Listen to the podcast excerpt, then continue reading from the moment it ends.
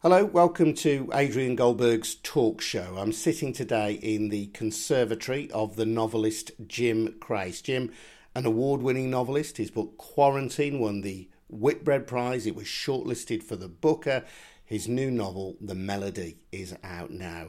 And Jim is going to talk to us about the idea that within everybody there is a novel. We often hear it said that everyone has a book in them, but how do you move from having that book within you to having it on your bookshelf? Hi, Jim, how are you? I'm fine, yeah. Um, in fact, even this morning, I think Hugh said um, when I was recounting an anecdote about an argument with a neighbour, you said there's a book in there for you, Jim. Everyone leads lives which are full of incident and, and full of distress and full of happinesses and joys that you feel are strong narratives. And that's what books are they're narratives. So everyone has got the raw material in their lives to write a book, but very, very few people do. Do you think it's true that everybody has a book in them if they apply themselves in the right way? Well, when you add up all the things that separate us from all the other mammals in the world, let's not forget we are a mammal. There are many things that w- we can do that other mammals can't do.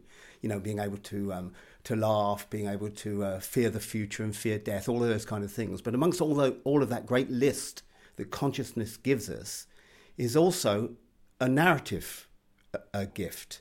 We are the storytelling mammal.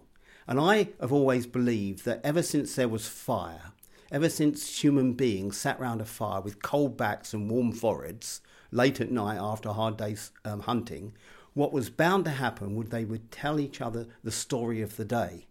They weren't writing it down, they weren't publishing it. They were telling each other the story of the day. Exactly the same as we do when we're in the pub, you know, of an evening or when you go home and meet your family after a day at work.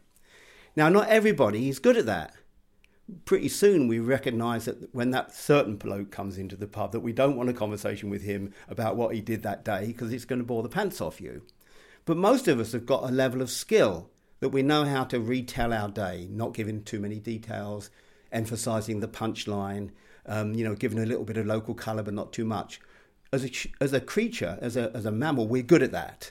And I think that basically that's the transition from being good talkers to being good writers.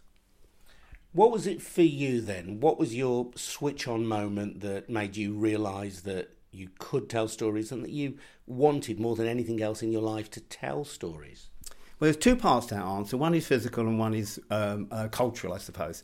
I lived in, in the, on the Pilgrim Estate in North London, and uh, uh, so we were all in each other's flats. We lived we lived on, on a uh, ground floor flat, and across the entry uh, from where we lived was the flat where um, the Bancrofts lived, and, the, and Mr. Bancroft was called Banny, and he was very sophisticated. He was just a factory worker, but he had one of those huge um, phonograms. You know, I mean, they were as big as a fridge freezer, but they were basically just a radio and uh, a way of playing um, seven to eight uh, um, um, uh, records.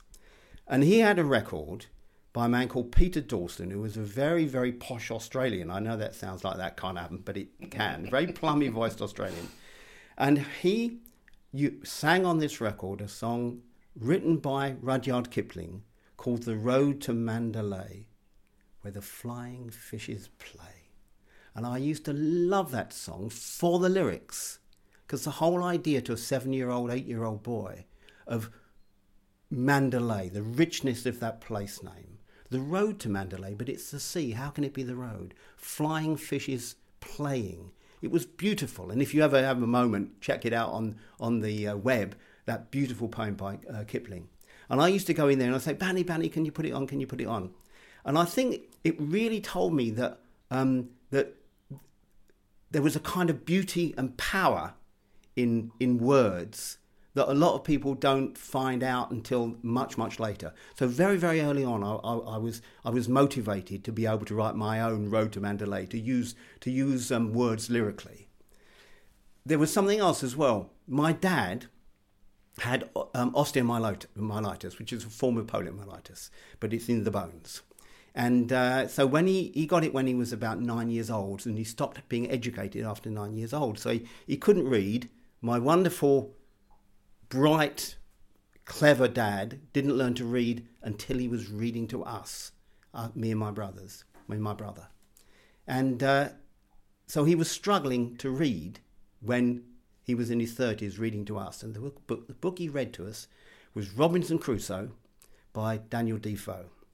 And I remember being completely wrapped up in that. And I don't remember the plot, except, of course, you remember the big foot, footstep in the stand, sand and Man Friday. But what I love best were the early sections where the boat that he shipwrecked on is sinking into the bay. And every day Robinson Crusoe goes out and comes back to his island with something new. Day one, he comes back with a parrot. Day two, he comes back with some mustard, a, a, a musket, you know, a, a, rifle. Day three, he comes back with some cloth. Day four, he comes back with some seed that he can um, that he can um, seed and, and grow. And I just love that. It seemed to me that what he was doing, Robinson Crusoe, was taking objects and building a life. And it was if you know my books, you'll know that in a way that's exactly the kind of my methodology. All of my books row out to the boat and come back with stuff to make a new world, because all my books are set in invented worlds. And so that was a big, big influence. But there was a third little personal influence as well about words, and that was that I've always was and still am a very small person. I mean, particularly when I was a kid, I was known as Titch. I mean, I'm, I'm average height now but I was the smallest kid on the estate. I wasn't going to get by physically, and I could be bullied. But what I found out quite quickly was that words are also a weapon and also they are a defense. I found that I could win friends by being witty with words, and I found that I could wound people with words, therefore they were nervous of me. And so those kind of things came together. So as a young kid, 7 to about 15, I nurtured my word ability because it gave me an advantage. Fascinating stuff. Tell me a bit more about your dad because he was nine, he developed this condition. Why wasn't he educated any more than that? Well, because, well, partly I think because his, his dad sold fish off of Barrow. And, um, uh, I mean, my dad was quite ill, really. I, I, and in fact, I, uh, you know, all of my all of my childhood, I remember the district nurse coming around every morning to give him injections to stop the pain. I mean, you know, he so he was a, man who suffered, who never complained about it. But I think also his father rather liked my dad being around to help out in the fish bar- barrow.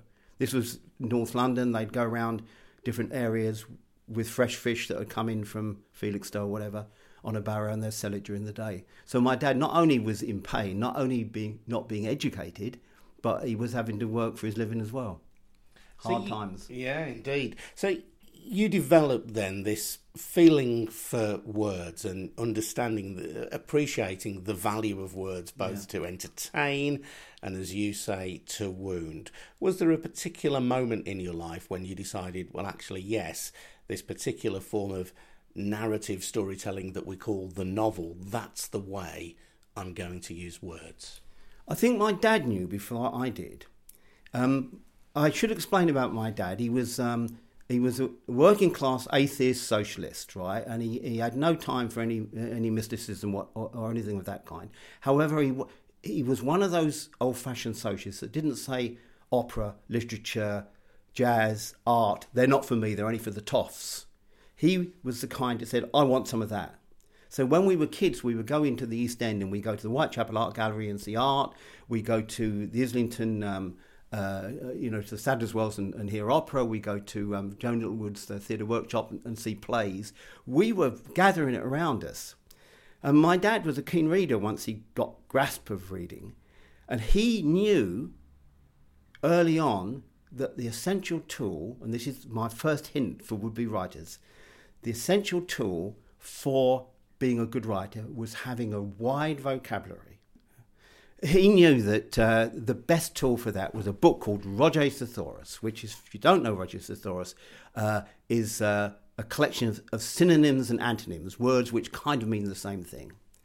When I was 10 years old, the word went out that my dad was going to buy me a, a Christmas present. Mean, my dad never bought anybody a Christmas present. He wasn't a celebratory kind, but he was buying me a Christmas present. Boy, was I excited. How much Meccano was there going to be at that Christmas?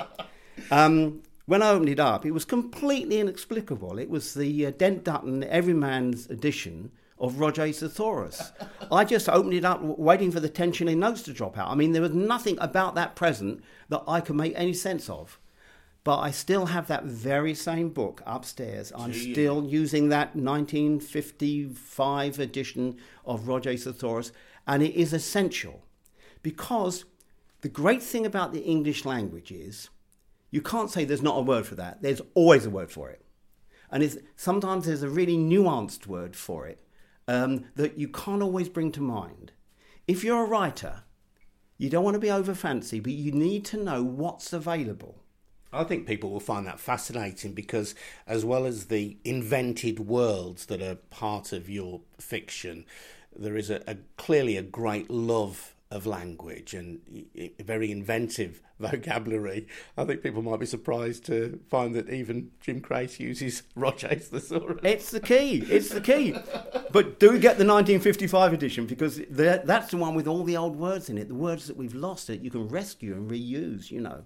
So I so I now love that book, and in fact, you can read it out to yourself. You know, you can get a section which is called harmony, say, and there'll be a there'll be 150 words which some variation of the meaning of the word harmony, read it out loud. It's kind of a poem.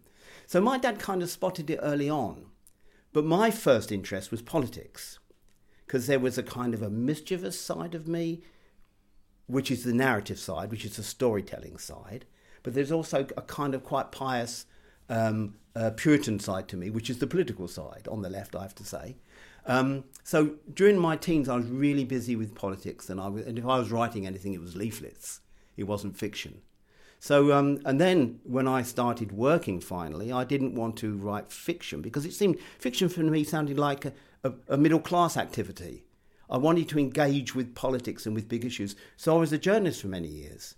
So I didn't come to writing fiction until I was, I was 40 years old. That was my first book in 1986. So, talking about the steps that people might take, then you've talked about vocabulary and yeah. having a, I guess, through politics, a sort of a wider interest in life. Where else?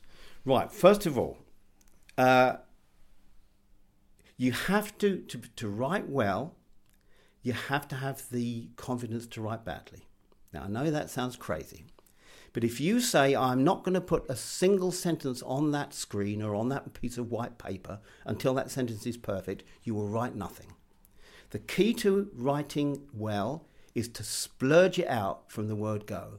It doesn't matter if at the end of the day, your thousand words that you've set your, tar- the target you set yourself that's what i do a thousand words a day if those thousand words are really blemished and really poor and clumsy and don't really do what you want to do um, you shouldn't feel dismayed. You would think that's a result. Because on day two, you can go back and you can improve it. And on day three, you can improve it. And then you push it forward. There's always the ability to improve. So have the confidence to write badly. Because if you write badly, you have something to correct. If you don't write anything because it's not perfect, you have nothing to correct. So that's my, my first tip. But it's not good enough just blurting out, you need a subject matter. Um, my other piece of advice is unless you have led an absolutely fascinating life, that when you recount it to your friends at in a cafe or at Christmas, their eyes don't glaze over. Unless you've written a, read, led a life like that, don't think you are you yourself are fascinating. You need something that appeals to the reader, not something that appeals to your cousin. And uh, mind you, your your cousin could be your only reader, but still. Um, so you need to come up, you need, you need strong subject matter. So if you're writing autobiography and you haven't had an interesting life, you are sunk. But if you're writing fiction as I, can, I am, there's nothing you cannot make up. Don't be constrained by dull facts. There's nothing and nowhere you can't go if you write fiction. So that's point one. And you, just to go back to your uh, your kind of favoured method, if you like. You, you, invent worlds, worlds that we think we might know or that we might understand. The gift of stones, I'm thinking of, which is a, a time when there is a, a significant change, when technology is changing. Harvest, again, a time of technological change. These are kind of big historical moments, and we might think we have an idea of them. But uh, am I right in thinking that you don't necessarily do massively exhaustive research that no. The, because we're not going to go back and check, are we? No, I mean I set part of the reason that I do set my books in uh, in invented places is just so people can't go back and say you've got that wrong, because because if you set a book in in India, um, and the the reader has got to read that book, and they've got to say, "Yeah, I've been to India. It smells like that. It tastes like that, and it sounds like that." You know, you're looking for recognition. You're looking to locate your reader in a recognizable place.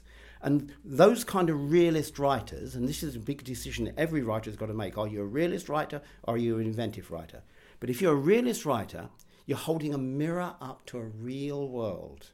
And mirrors don't tell lies. They might reverse things a bit, they might distort things a bit, but essentially it's all there. All the colours, all the weight, every, all the shapes are there. So if you're a realist writer, you've got to get it right. You owe it not only to the book, but you owe it to the place that you're writing about. Because we know very well for example, I mentioned India. We know very well how upset a lot of Indian people can be by the colonial literature about, you know, white colonial literature about India that misrepresents it. So you don't want to write a book that does harm.